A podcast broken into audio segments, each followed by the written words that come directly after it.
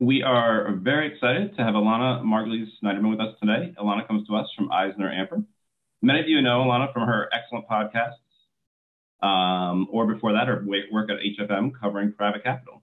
So please, if you li haven't listened to Elana's interviews, look them up on EisnerAmper's site or wherever you get your podcasts. They're very informative. I've been listening to them. They're excellent. Uh, Elana is the Senior Manager, Manager of Publications with EisnerAmper's Marketing Group. She oversees publications and thought leadership for the firm's largest industry groups and service lines. That role gives her a unique perch from which to survey the best thinking and trends that are setting up for 2022. Elana is also an expert in asking the right questions, how to spot what's important, and share the right stories. Today, I'm really looking forward to turning the tables on the interviewer, and I'm no Elana Margulies Snyderman, but I'm very excited to ask you about what you're seeing today. So let's jump right in to talk about 2022. You came to EisnerAmper from HFM and covering the hedge fund industry. At EisnerAmper, you've been working on both the alt side and private equity. What's interested you about private equity, including from your conversations with leaders in recent months? And in particular, what are you hearing about what's coming in 2022? Um, well, one, thank you, Paul and Four Pines, for having me here today. I'm really excited. And like you said, it's nice being on the other side of the mm. table since I'm the one throughout the nearly 20 years of my career who's done the majority of interviews. So, just a little bit of background I was at Institutional Investor on one of their newsletters called Alternative Investment News. And that was back in 05, if I recall. And that's where I really learned about private equity alongside the hedge fund industry. And then at HFM Week magazine, it was mostly hedge funds with a little bit of private equity, as you know, some of the the bigger, back in the day, if you recall, some of the bigger PE funds were foraying into hedge funds and hedge funds foraying into private equity. So I feel like even though at HFM Week I did mostly hedge funds, I kind of feel like I always touched on private equity. And with respect to your question about PE industry trends. So there are a couple that are a few that are top of mind now. So I'd say the one that everyone's talking about is, of course, ESG. And just for, I'm sure all of you on the webcast know what it is, but it's an acronym for environmental, social, and governance. And ESG is really a priority for the private equity industry because the end investors, limited partners, are really pressing the PE funds and the PE portfolio companies to really integrate ESG into their portfolios. And of course, that's trickling down to the service providers, hence Four Pines and other service providers in the industry are also actively finding ways to have ESG focus with their not only business operations, but also some of the solutions where they partner with funds to provide. Um, and then as far as other industry trends, I'd say, you know, in the early start of the year, there have been some pretty big fund launches. So fundraising should be pretty hot right now, especially with the growth capital funds and the tech oriented funds in the space. But of course, everyone has to keep in mind the higher interest rate issue right now. And then I guess the third thing that we're seeing from our seat at EisnerAmper and our private equity group is the focus on valuations, given how high they've been. So I'm not sure if that answers your two part question, Paul. Absolutely. No, that's great. Mm-hmm. Thank you. Um, and one particular buzzword that we're hearing a lot in our conversations, and I think a lot of folks in our industry know that is important, but just haven't quite made out why and what to do, is about blockchain and crypto. So I know you may not be an expert, but you're an expert in looking out for trends and spotting what's important. What's on your radar right now with regards to that that you don't hear people talking about enough? Yeah, sure. So you're correct, Paul. I am not an expert on mm. crypto. And EisnerAmper, I think at the end of last year, we recently launched a crypto group. So that way we could service clients in the crypto space with some of the service offerings. So obviously, you know, the financial services industry was really, I guess, the first player in it. And then as a result of the extreme gains in performance as of late, it's really garnered a lot of interest from the general public as a whole. Um, and I think, you know, some of the benefits are, you know, if you you could lend, you know, buy your stake on or crypto at a more favorable rate than at a bank. So that's a really attractive proposition right now. However, on the other hand, it's also important to point out the risks associated with crypto. For example, the smart contracts susceptibility to hackers and as well given how volatile it is the risk is heightened of losing your money in crypto so that's something that investors have to keep in mind no that's great thank you So, and considering the number of public conversations you're having with leaders in the private equity industry, who do you think are the most interesting people right now? What are the names out there that many people may not know, but you've got your eye on? Yeah, so there are um, great question, Paul. There are a couple that come to mind right now. Uh, so one I wanted to mention is Atwater Capital. They're a private equity firm in Los Angeles, founded by Vania Schlogel, and they invest in the media and entertainment industry. And she's really made a big splash in raising assets, and I think she really picked a niche industry to focus on. And also, I'm very impressed with her background. She worked at Jay Z's Roc Nation as the chief investment officer, uh, which is a very interesting background for someone. And then also she worked at KKR. And then another firm that really stands out is Star Mountain Capital. They're based in New York City, launched by Brett Hickey. And I think they're really inspiring everything they're doing for job creation and ESG as well. And they've been around a lot longer and they're a lot bigger. So I think those are two very different ones, but they're both really inspiring to watch. Great. Now I'm excited to talk about how you do your job um, which I'm trying to do here. I'm not doing it as well as you, um, but you write what's most interesting or, or, help others get thinking and proof together in a way that's useful to others and themselves. My first question on this is what are the best questions that yield the most interesting insights? So, Paul, that's a great question. You're doing a very great job interviewing me today. So I think it really depends on the medium of the news outlet and how long the conversation will be. So when I do my podcasts, they're an average about 10 minutes in length. Usually I like to start the conversation with the fund manager, basically learning about their background and how they got to where they are today, because everyone's road is very different. And that really sets the stage for their current investing remit and outlook. And for, I also, in addition to the podcast, I have a weekly piece for Eisner Amper called Trends Watch. And every Thursday, a blog comes out where I interview an alternative investment fund manager, whether it's a hedge fund, private equity fund, real estate fund, et cetera. And since those are shorter, usually the first question I ask the manager is a question about what is your outlook for your specific investment strategy. And that's a good way for readers, whether it's potential investors or even service providers like Four Pines, to really learn firsthand about the fund and their investment remit. So. Oh, excellent. So, how do you come up with your podcast topics? I notice there's a lot, a variety of obviously new topics that are obviously hot in the, in the industry right now.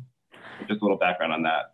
Yeah, sure. So I actually started uh, the Eisner podcast series, my podcast series called Engaging Alternatives at the height of the COVID pandemic in the summer of 2020, after one of my private equity contacts in San Diego asked if I have a podcast series.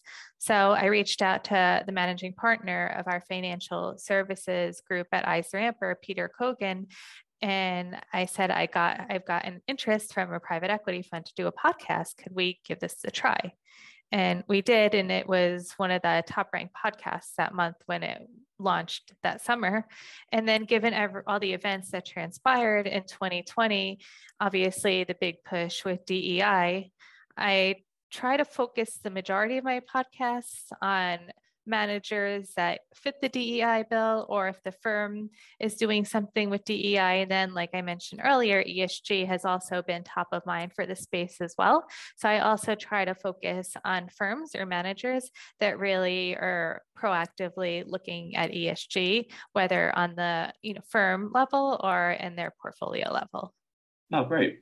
And following that, as a former reporter, do you have advice you think is useful for folks in private capital and both why they should get engaged in news media and then how? So I'm really asking. Yeah, well, that's a great question. And being a former journalist and being in this industry for nearly 20 years, you know, I get a lot, or I've gotten a lot of funds that said we cannot talk to media given the different rules and advertising, since a lot of funds construe it as advertising. But at the end of the day, if they follow the rules, and I think there are statistics that reveal that those funds that engage with media, ha- raise more assets. And there are a couple of ways that they could do that. So, one, they could hire their own internal public relations or communications person, or they could hire an outsourced PR firm to help as well. And the communications person, whether internal or external, could help with everything from crisis management, for example, if there's negative publicity on a fund, or they could help get you know their news in front of reporters or help them get to different conferences as well to help raise their profile oh great in, in coverage of our industry, a lot of attention is paid to asset managers, GPs, et cetera. Less attention is often paid to the parts of the ecosystem serving those asset managers, both on the technology and professional services side. So if we can come back to your 2022 insights, are there, there are things on that side that you would think are particularly interesting that we haven't discussed yet? Uh, with respect to the service providers, yeah. I guess, yeah. So I think it it's kind of come full circle the pandemic because as you recall after the Madoff scandal in 2008 that really highlighted the need for admins, you know, independent fund admins in the industry and that's when funds and investors realize the importance of having you know independent administrator and independent auditor. And i think with the covid pandemic the last two plus years right now, I think the pandemic has also highlighted the need for service providers on different fronts with, you know, initially remote working to hybrid working, which, you know, still exists today. And even though people are returning to the office, service providers have been instrumental in solving you know potential cybersecurity issues and having technology where firms could work remotely so I sure. think, you know, it's kind of come full circle the importance of service providers during these no, times. Absolutely. And I know you had mentioned in the beginning about ESG. Uh, obviously, yes. that's becoming increasingly important. Can you tell us what areas that you feel aren't getting enough attention, attention and why from that perspective? Yeah, sure. So, from the private equity industry, I would say the E component or environmental is maybe not as important as the other components to the private equity industry, since the only physical asset they have you know, a private equity firm is an office. So they don't really have to worry about things like energy management. Whereas, you know, the social and governance issues are a lot more important, especially also on the portfolio company level for, you know, smaller companies. They really want to relay, you know, how they're practicing the social and governance aspects. Sure. And then finally, like every good reporter, I want to ask you, what have I missed? Are there some particular points you want to make sure we cover before we go to questions in a few minutes about, I mean, from people who have joined us today? Uh, well, of course, great question, Paul. um, so, like I touched on briefly, uh, diversity, equity, inclusion, that's still a very hot area, and that will continue to be a hot area on various fronts in the alternative investment and private equity industry, from, you know, investor mandates to fund mandates to service provider mandates as well. So I think that's an area we have to continue looking out for. And then I guess one of the other things that's been kind of top of mind for the industry is all the SEC announcements or changes affecting the private funds industry. And I'm not an expert on all the intricacies involving them, but I think that will really impact the private equity industry that they'll need to do increased reporting on their Form PF or report cybersecurity attacks or if private markets companies have to report to the SEC, I think that will really impact the industry as a whole. No, absolutely. And we've been hearing a lot about the SEC regulation coming out soon, so that's interesting as well. Great. Well, thank you so much. Um, oh, thank you. It was a pleasure. I know I'm not sure if we have any questions. Let me check here just from our crowd.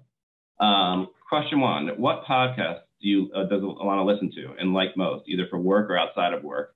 Um, and any that she would recommend? That is a very tough question, and definitely one that has stumped me. I don't really have like a specific series I listen to.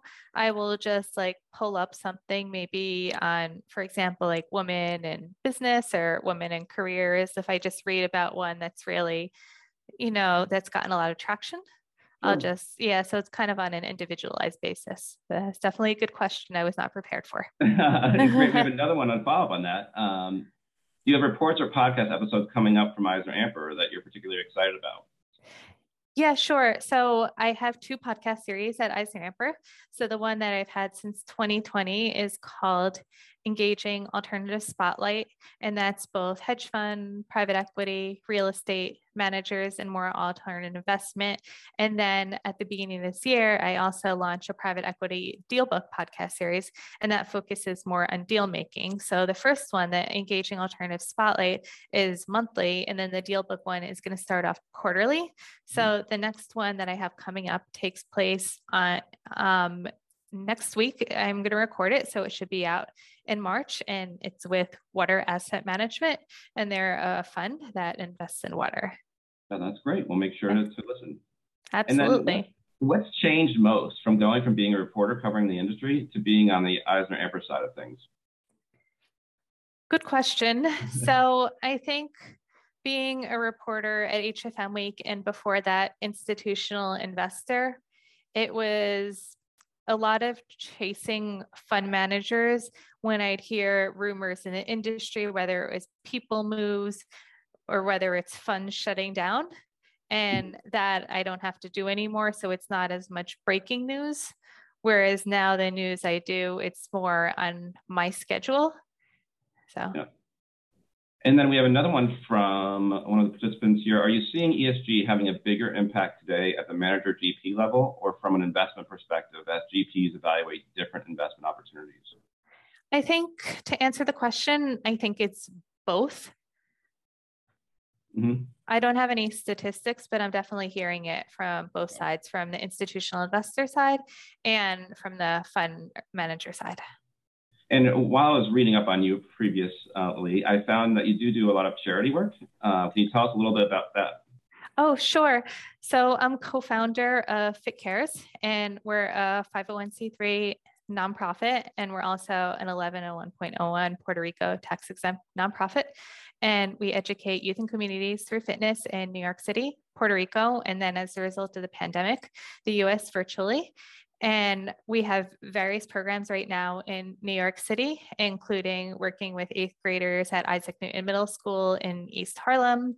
We work with YAI, an acronym for Young Adult Institute, and that's young adults with disabilities. We work with, uh, we did a summer program for chess in the schools for low income high school students who play chess.